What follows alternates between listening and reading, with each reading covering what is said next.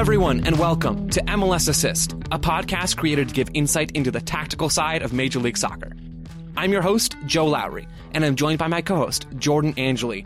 Jordan, we're in our new home for a pre-MLS Is Back episode. Yeah, this is exciting. We are now part of The Athletic, and I just feel like it feels right, Joe. It feels like home.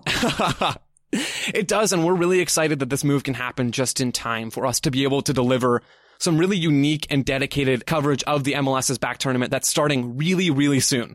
Before we get into all of that, we want to first reintroduce ourselves to the people that maybe are just joining us right now.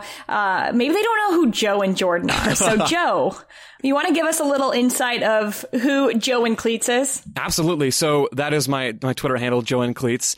I am a massive soccer strategy person. I love the ins and outs of the game. I've written about it on a number of different websites. I enjoy digging into the nuance and figuring out why things happen on the field and how coaches have set up the teams to have their teams succeed or to not in certain situations. And so that's my passion, is to figure out the why of what happens on the field. And that's something that we are uniquely positioned to do on this podcast. So that's a little bit about me, Jordan. Why don't you do the same? Give us something about yourself. I'm Jordan Angeli, a former professional, both in the women's professional soccer league called WPS and then the current league, which is called NWSL. So I played in both of those leagues.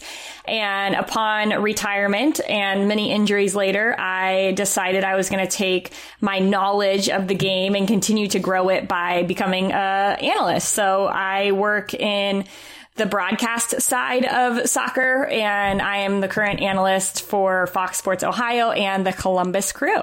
So that's a little bit about the two of us. We started the show back in January of 2020, about the worst time in hindsight to have started a podcast about on-field action because of the break that we've had for coronavirus. But we pushed through. We did all sorts of unique shows in that time period. So if you are interested in interviews, in different listener question specials, in predictions, all of those sorts of things, Go back through. We've done a whole host of episodes since January. Also, Jordan, we couldn't have done this without Daryl Grove and Taylor Rockwell of the Total Soccer Show. They played a massive, massive role in this show's existence and it coming about in the first place. And I know you and I are both very thankful for all the work that they put in behind the scenes to make this happen. Yeah, I couldn't have said that better. Just so thankful for, one, who they are. They are great humans. Yeah. And two, what they're doing to the soccer landscape in the United States and giving people the ability to not only hear about leagues outside the U.S. and the U.S. men's national team and the women's national team. They literally cover everything that is soccer. And for them to put their trust in us to cover MLS and be a part of their feed for the last 7 months has been something that I am very grateful for. Plus, they help us with a little bit of the production stuff and countless emails and texts beyond that. So, yeah, super grateful for them. And we'll still be popping our heads in there, right, and listening to them all the time as well. Absolutely. So a sincere and heartfelt thank you to the TSS guys, as well as our listeners. We're thankful to our listeners for supporting us and for just really allowing the show to be possible at all. Can I say how cool this is? Our listeners are great. And I love that we can communicate with them via online social media things.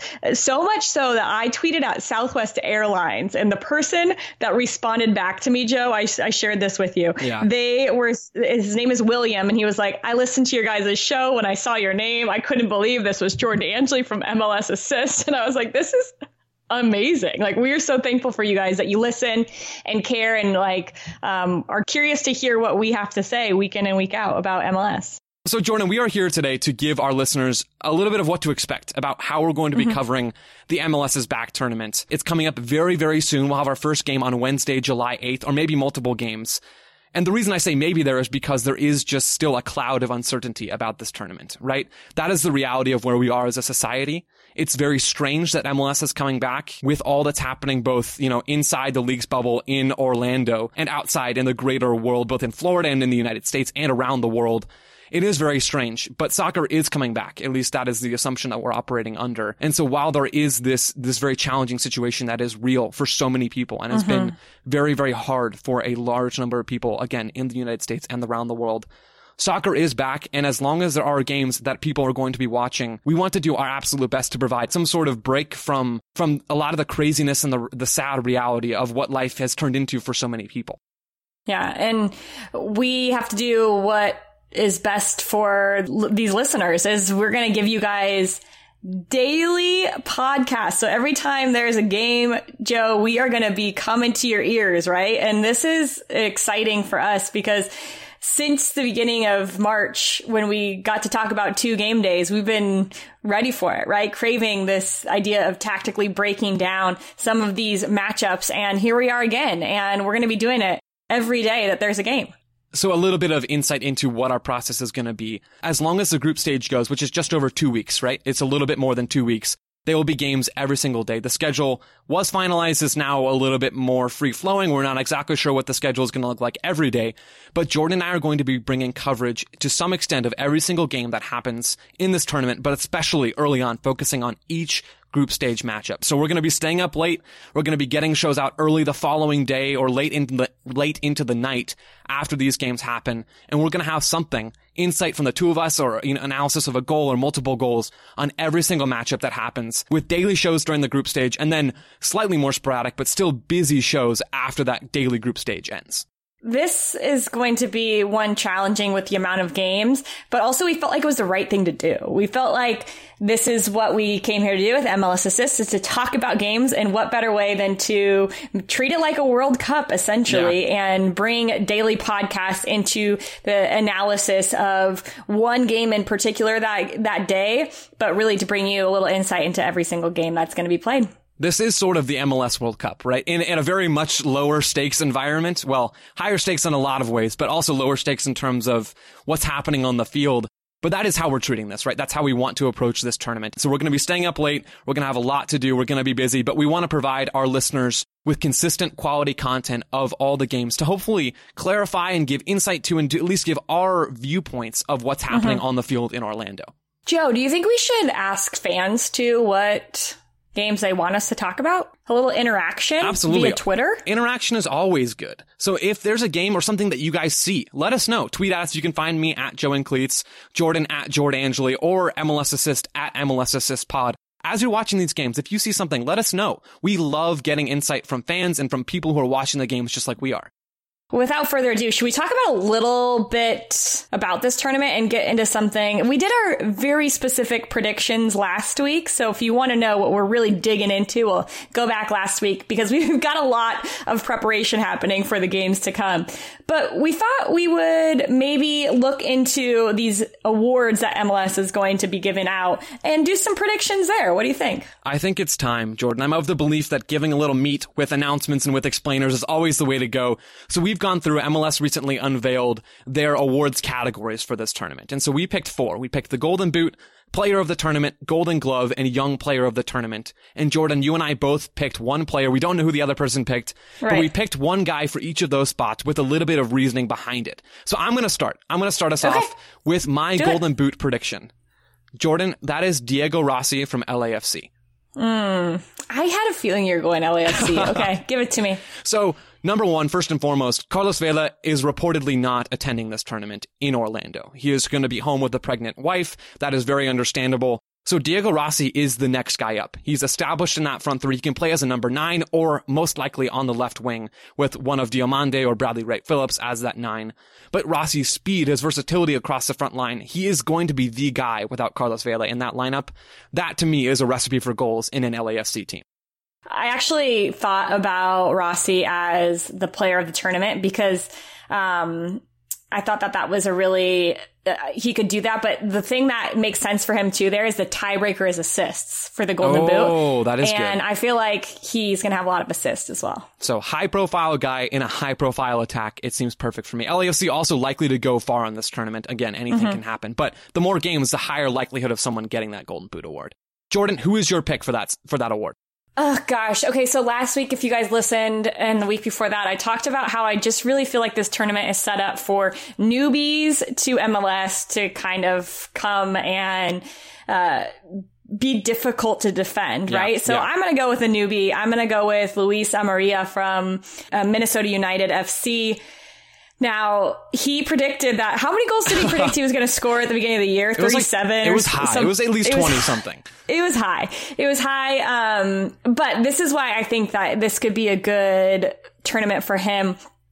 Is he's just a proven goal scorer. He's a number 9. He has the ability to hold up the play, but then his movement off the ball, especially in the box, is really sharp. And I think that that's a word that you can use to describe him. In the first 2 games of the season, we saw Minnesota United play this very transition style offense. And when you have an attacker who's sharp and quick inside the box, but also is just an out and out goal scorer, I think it sets him up for success in this tournament. I love it. I mean, you know that I think teams like Minnesota United that sit back and absorb pressure and then move forward quickly with the ball, I think, and I could be wrong on this, I think those teams are positioned very well to succeed in a tournament like this. And so Amarilla is likely to be a benefactor of that success. All right, we're moving on. Player of the tournament. Who does Joe predict? We're moving slightly outside of LA into Carson, and we have Christian Pavon of the Los Angeles Galaxy. I knew you were going to pick him. I knew it. So with I'm proud of you, Jordan. I am proud of you for predicting that. I would predict Christian Pavon would be player of the tournament. With no Carlos Vela in this tournament, Pavon, in my estimation at the very least, is the best player in Orlando. Going to Orlando in the MLS cohort down there. He's got a ridiculously good right foot. Very good speed. He is just an incredible player. He's able to move into different vertical channels on the left side of the field, attack in transition or in possession, isolate 1v1, take on 2 guys, even 2v1. He is the younger, more athletic, left-sided, right-footed Carlos Vela. That's my pitch for Christian Pavon as the player of the tournament. Left-sided, right-footed Carlos Vela. That's a mouthful, but it's true. I'm going to make t-shirts, don't worry. I like it. Okay, Jordan, your player of the tournament.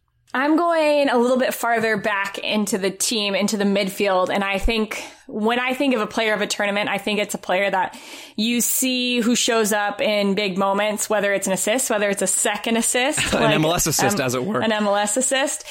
But I was very impressed with this person in the first couple games of the season in the Sporting Kansas City side, who is who they are, right? And something that I talked about is Peter Vermes is a coach who has a system and players buy into it. And Gaddy Kinda is a remarkable player. I think he could be one of the best midfielders that is in MLS right now. We only got a little taste of that, but he will help set the pace and the tone of who this Sporting Kansas City side is going to be, not only defensively, but when they attack. I think he's going to be the metronome of that team.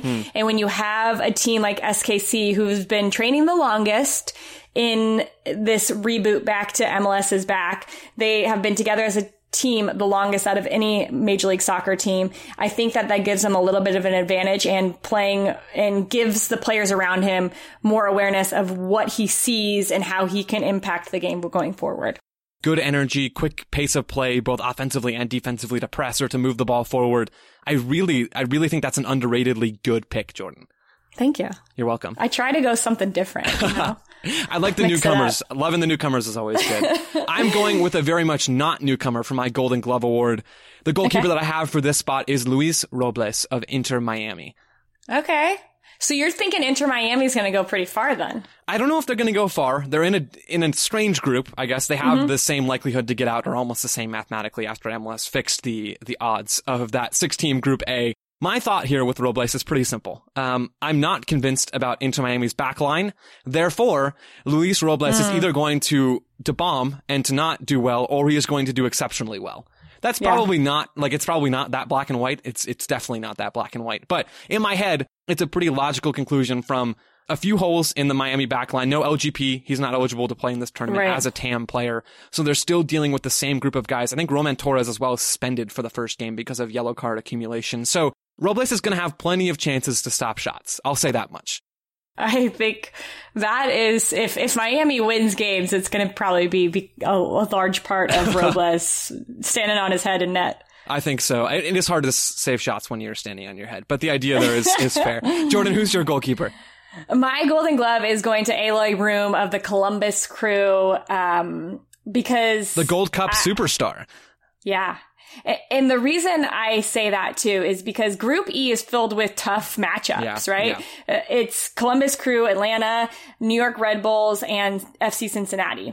Well, Atlanta is notoriously, and New York Red Bulls have been season after season, some of the best teams in the Eastern Conference. And then for Columbus, a matchup against Cincinnati is a rivalry matchup. And so when I started to look at those matchups, I'm like, okay, well, he's going to have to make saves, right? The same thing that you said, maybe not because of a poor back line, but because in order for his team to win, he's going to have to make those saves.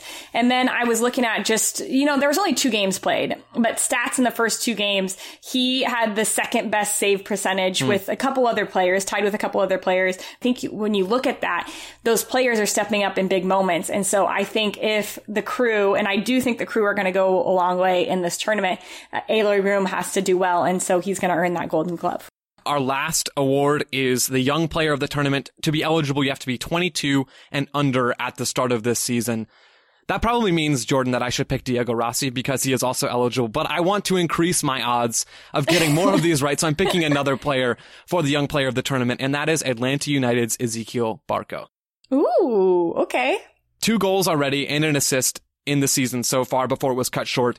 To my eye, it looked like he was poised for that breakout dominant season with Atlanta United under Frank de Boer.